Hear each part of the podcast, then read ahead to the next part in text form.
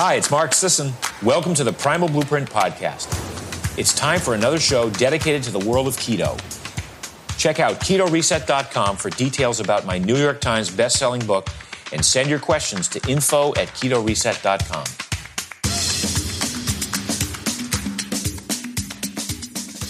It's time for a keto show. Hi, listeners. Brad Kearns, so glad to talk to you. Oh my goodness, we've been tracking our downloads. The popularity of the show is going crazy. Thank you so much for your interest. Also, the KetoReset.com mastery course has been extremely well received. We've got some great feedback from the earliest students, and I encourage you to go over there and check it out. There's also some amazing upgrade packages where you can sign up for the digital course, 147, and get over 100 videos, absolutely everything you need to succeed with keto, including interviews from the world's leading experts to enhance your knowledge and education, but also me as the main host taking you through every single bit of content in the book so that you can learn by video in a nice bite-sized process where our ace ketogenic filmmaker, Brian McAndrew, living the dream, living and breathing keto as he's working on the project, cut up everything into nice bite-sized chunks so you can learn at your convenience and not be overwhelmed. So I think you'll really, really love the course. There's a lot of reading material and audio material to download as well, but the video experience is just fantastic. It makes it really impactful. So that's at KetoReset.com mastery course. Of course, you can buy the book wherever books are sold, The Keto Reset Diet, and sneak preview. We are in the process, a very rushed process, dropping everything and working super hard to complete two new Keto Reset Diet cookbooks. One is entirely dedicated to the Instant Pot. So Lindsay Taylor and I and Layla McGowan, oh my gosh, along with Mark, we've been totally deep into the Instant Pot scene. All of a sudden, out of nowhere, I proclaim myself an expert because I've studied this thing for hours. All the buttons and the protocols can get a little confusing, but if you just spend a few minutes getting into this fantastic cooking craze, if you haven't heard of it, get with the program, man. Did you know that Amazon alone sold 10 million units of Instant Pots in 2017? It replaces 7 or 8 other routine cooking items like your pressure cooker, your crock pot, your steamer. It's amazing all in one unit, very versatile. But the great thing is with the pressure cooking approach, you cook things in a fraction of time as it takes with normal cooking methods. So you can come home, stick a whole chicken in the Instant Pot, a whole raw chicken, and like 12 minutes later, I forgot the exact time, but you're eating dinner. It's really amazing. I love it. I think it's great for busy people that don't want to go for 3 hours and make a gourmet meal every single night. So the Keto Reset Instant Pot Cookbook coming out in May 2018. And then the Keto Reset Diet Cookbook, a full-length cookbook of fabulous recipes. Oh my gosh, you're not going to believe how fun and how delicious it is to eat in the keto zone, the keto-friendly lifestyle. So those things are fun. We've been busy with that. And I'm making this show sort of an update, a personal message about my busy times, continuing to experiment with the best keto strategy for me, hopefully sharing some information that will be of value to you. I know I engage with my friends constantly, emailing back and forth, so I thought I should bring it to everybody, kind of the things that we've been thinking about, kicking around.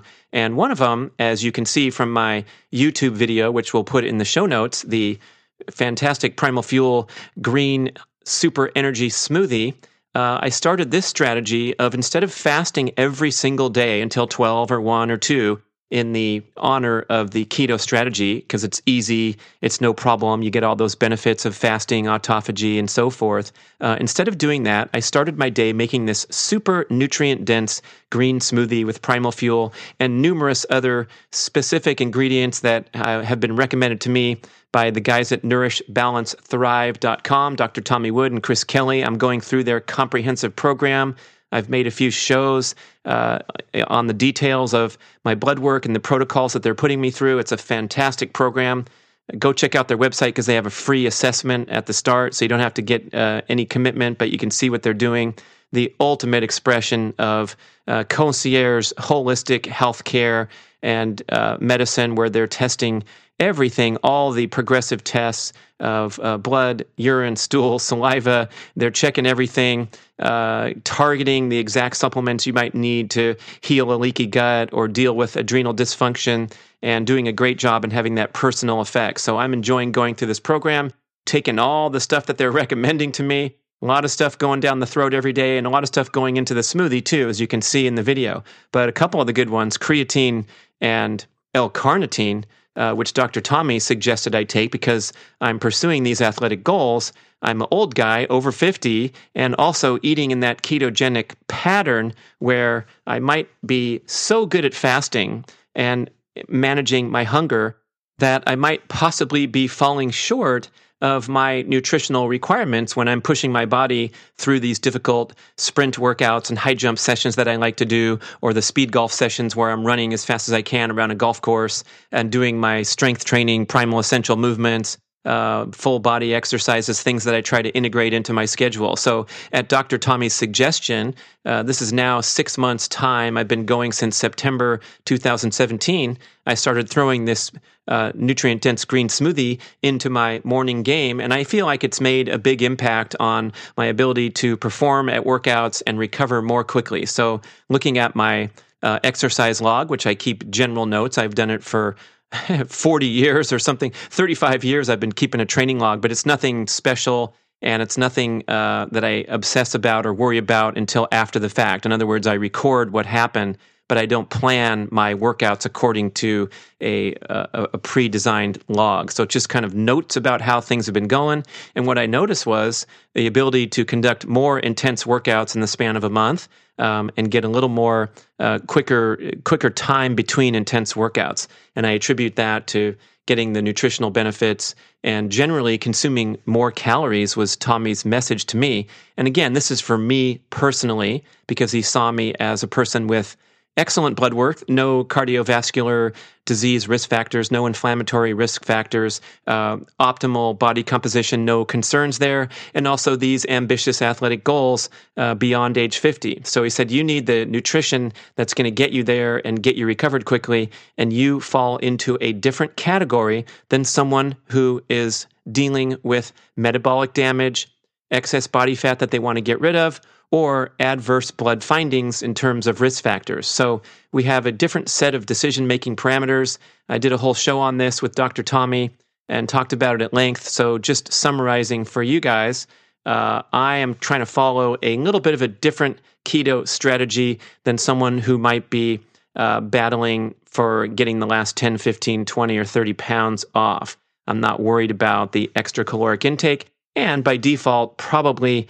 extra carbohydrate calories to knock me out of the formal admission into the keto club where I'm at 50 grams per day or less. That said, due to my, it's been now a year and a half of really deep dive into keto, including a 4-month binge where I was strict nutritional ketosis, testing every day and working on the book with Mark, The Keto Reset Diet. So we were living and breathing, walking our talk, and then spinning out of that a more relaxed strategy where I would say I'm eating in what Mark Sisson calls the keto zone, which is some days for sure I'm way into the keto cutoff, way below the keto cutoff, where I'm fasting until 1 or 2 p.m., I'm eating a zero-carb meal or a very, very low-carb meal, followed by another low-carb meal, and then into the next day, maybe I'll have a smoothie that's mostly greens, not a lot of concentrated carbs. So I'm not consuming a lot of carbs over a span of 48 hours. And that happens routinely. But at other times, I'm totally unconcerned about it. I'm enjoying my life. I'm enjoying the metabolic flexibility that I have built. And so when I go to the luxury movie theaters, I just went to one in the suburbs of Seattle, Bellevue, Microsoft World. And oh my gosh, these places are great. They have the reclining leather chairs, and the waiter, waitress comes and orders whatever you want, brings it to you while you're chilling, watching the movie. So I indulged in massive order of sweet potato fries, loved every bite of it. had the powdered sugar sprinkled on top. I know, how can I say this on a keto show? But I had that at Gordon Ramsay's restaurant in Las Vegas. He had sweet potato fries with a little bit of powdered sugar sprinkled on top. So now that is part of my A game. I will serve it to other people. I will enjoy it once in a while. That'll definitely put me out of the macronutrient cutoff for keto. But again, the next day might be a totally different story. It might be a fasting experience, zero carb meals, and so on and so forth. Other times, just by intuition, spontaneity, whatever, I might have a day where I'm consuming 3 or 4 times the amount of carbs that I did the previous couple days. So if you're looking at 50 grams as a cutoff and getting below on some of those days with a lot of fasting and keto meals, other days I'm probably up at 200 grams, especially when I connect with my son and my nephew and we go on these fun mountain bike rides and we're getting better and better. It's been 16 years since I actually pedaled a bicycle of any note, and now we're riding our bikes across the mountains from the San Fernando Valley to the beach in Santa Monica. It's so much fun to expose these young guys to the wonderful sport of mountain biking, and I make a clear distinction between mountain biking and road biking, which I now proclaim to be too dangerous for anyone to really consider as a routine part of life. I would be very, very careful riding your bicycle on the road at all. I would strongly advocate to get on bike trails or at least remote areas where you actually get in your car wherever you live and drive to an even safer area to ride your bike. Get a rear view mirror mounted on your helmet. You can find those at bike shops or online, and know that at any time a texting driver can wipe you out, and it's a bad scene. And I've been in the bicycling world for over 30 years, 35 years, and seen a lot of misfortune and tragedy with folks just trying to enjoy some time on the road on the bike. So that's a little aside of me doing the heavy thumbs down for road cycling and enthusiastic thumbs up for mountain biking. Even you multi-sport athletes out there who are trying for triathlon goals and loving that time trial position and testing out your bike, you can put a lot of hours in a safe manner, whether it's indoors on a bike trail or in very remote areas. And if you have to engage with cars, use that rearview mirror and assume that everyone's not watching. So assume the worst, be a defensive cyclist, and good luck to you, be safe. Anyway, so when we're doing these long mountain bike rides, it's kind of out of my routine realm to go for 2 hours, 2.5 hours of endurance exercise. And on those days, I'll be sure to, my brain will be sure to help me refuel with sufficient carbohydrates. So we'll hit the popcorn hard at night while we're relaxing in the jacuzzi, going back and forth from my parents' 104-degree spa to the 56-degree swimming pool right now in the wintertime in LA. Fabulous back and forth, hot and cold therapy. While the carbs are going down the throat and waking up feeling good about it the next day. So I think the gist of my message here is that I'm really enjoying a spontaneous, intuitive, and flexible approach to keto. And what I've noticed over time is because of the hard work that I did at the outset, when I prepared myself, well, in my case, I prepared myself for 10 years of primal aligned eating. So I didn't have grains and sugars in any appreciable amount for a long time. So going into keto, I was pretty well prepared, but then I went for a 4-month consistent pattern of really getting rid of the carbs and working hard to upregulate my fat burning abilities and my ketone manufacturing abilities.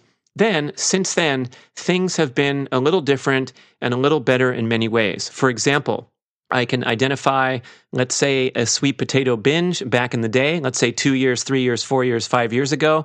I would kind of feel the effects afterward. I'd had that low where the insulin comes into my bloodstream and I don't feel so great, a little sleepy after a big carbohydrate meal. And now I honestly don't experience that anymore. So I can handle these carb binges wonderfully. And I don't know if that's a good or bad thing for everyone listening, because if you're trying to adhere to keto and you're getting better and better, and then you have a little indulgence here and there and you notice no ill effects, it might bring back more of those into your game. But for the most part, it's possibly accruing some benefits for having a more flexible approach rather than a rigid approach. First of all, you're getting some psychological benefits because you're no longer keyed up and having to track everything so dutifully because you're not worried about it and you're not worried about, you know, a consistent, prolonged pattern of keeping your carbs under 50 grams.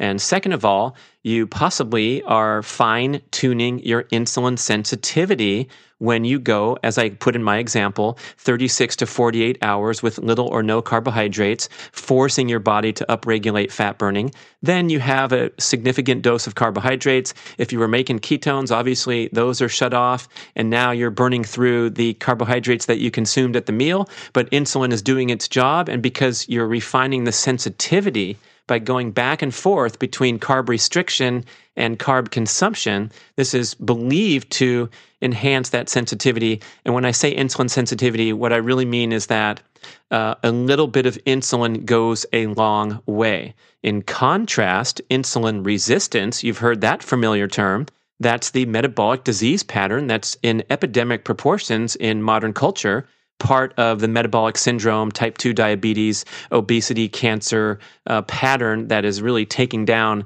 millions of people.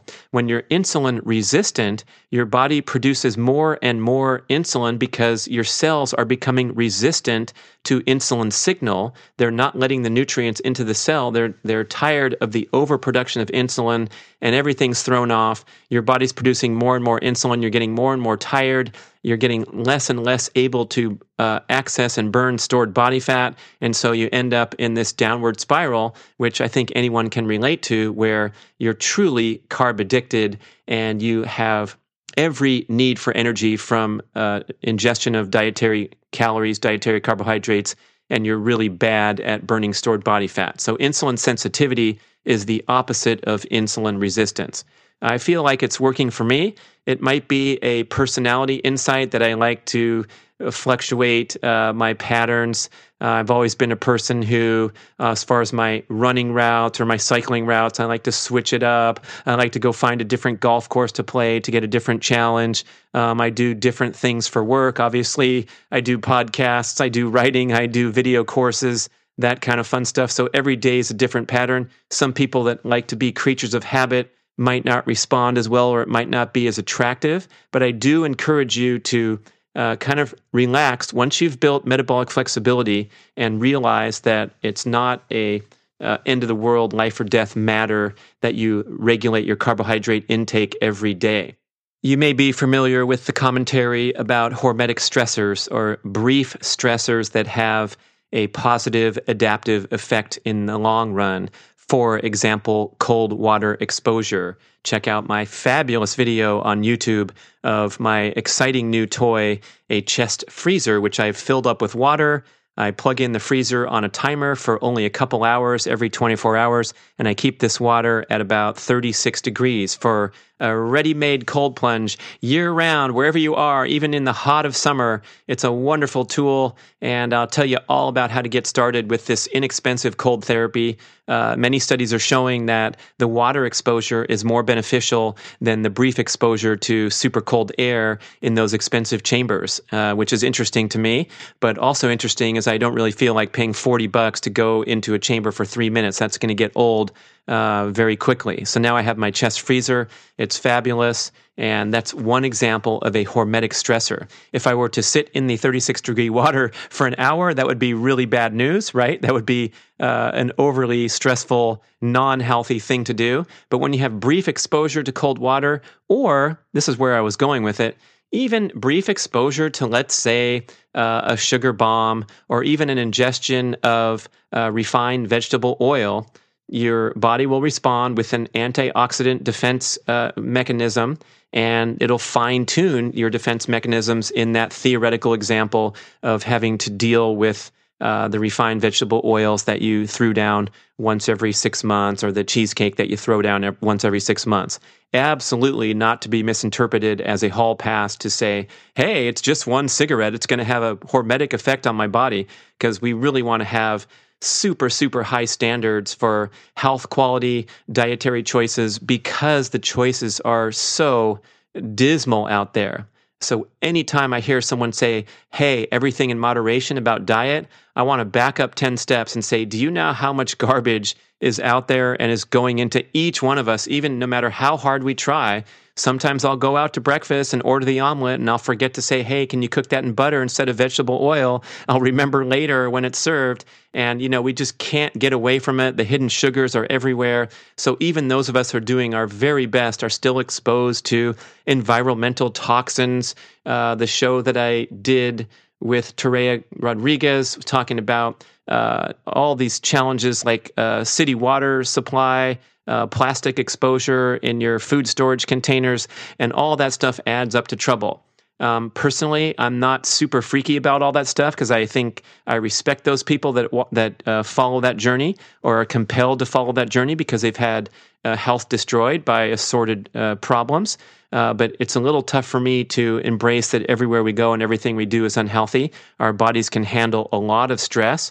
However, if you stack up too much stress, if you're commuting and you're dealing with difficult personal interactions all day long and eating quick doses of junk food instead of healthy, nutritious, relaxed meals, and you're exercising too hard or exercising not enough, and you're microwaving your salmon in a plastic bowl, you're asking for trouble because you're asking too much of your body to deal with all these challenges. So we do the very, very best we can and hope for the best with what our body can handle and go from there. That's why keto is so powerful, is that you fine-tune that metabolic flexibility, those internal antioxidants, and that production increases when you're in ketogenic eating pattern. Your immune function improves. You get a profound anti-inflammatory effect when you're fasting or doing a prolonged carbohydrate restriction. So those periods of time are super healthy. But to close this story off, kind of go back to where I started, I remember what Dr. Tommy said, that when you're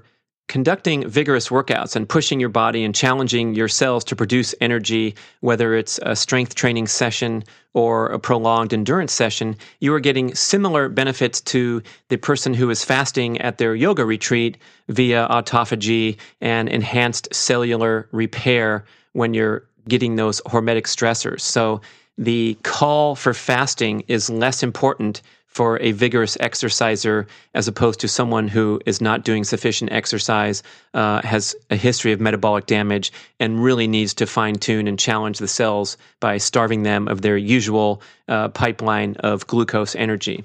So that's what's working for me.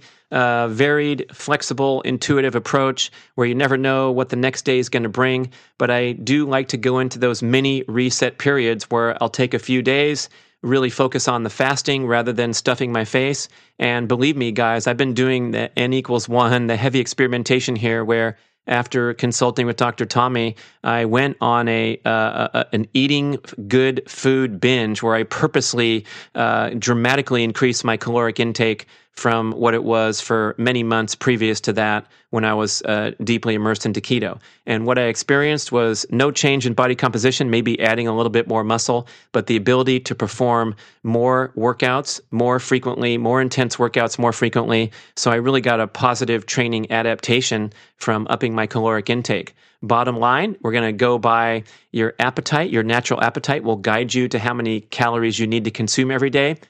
As Chris Kresser reminds us, our bodies are really good at craving the optimal amount of protein. So we don't really have to worry too much about measuring out and obsessively tracking protein, because if you underconsume protein, you're going to start feeling really crappy really quickly. You're going to lose lean muscle mass and feel tired and have trouble recovering from basic exercise. And when you overconsume protein, your body's going to give those signals to kind of turn you away from the obsession with, scoops and scoops of protein powder throughout the day like a bodybuilder. So I'm into the intuitive groove. I strongly recommend that wherever you are, even if you're in a focused period of ketosis and you like measuring your blood every day, try to be flexible and notice what your body wants and what your body needs as we go for this long-term keto-friendly lifestyle. Thank you so much for listening to this keto episode. This is your host, Brad Kearns. Send some questions, comments, feedback to info@KetoReset.com. Thank you.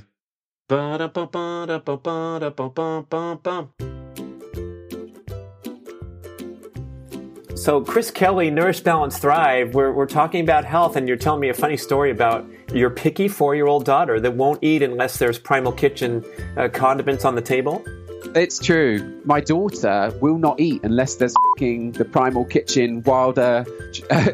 It's this cute thing, actually, she does. We have a local state park called Wilder Ranch. Oh, yeah. And she calls the ranch dressing Wilder Ranch dressing.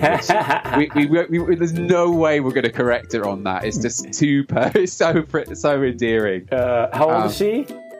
She's 4. Oh my gosh! So she likes the mayo on. Oh yeah, she loves those. So we love them as well. We have we eat them all the time. We eat the mayo, we eat the balsamic, we eat the ranch, the avocado oil we use all the time, and so that's completely genuine. And I don't mind talking about that because you took the pain in the ass out of condiments. I really appreciate that. What an authentic spot from Chris Kelly at Nourish Balance Thrive. And yes, Primal Kitchen, you can call it Wilder Ranch dressing if you want. And we'll send 5 cents of the proceeds over to that beautiful state park because they're trying to make ends meet in Santa Cruz Mountains. Thank you very much, Chris. It's my pleasure.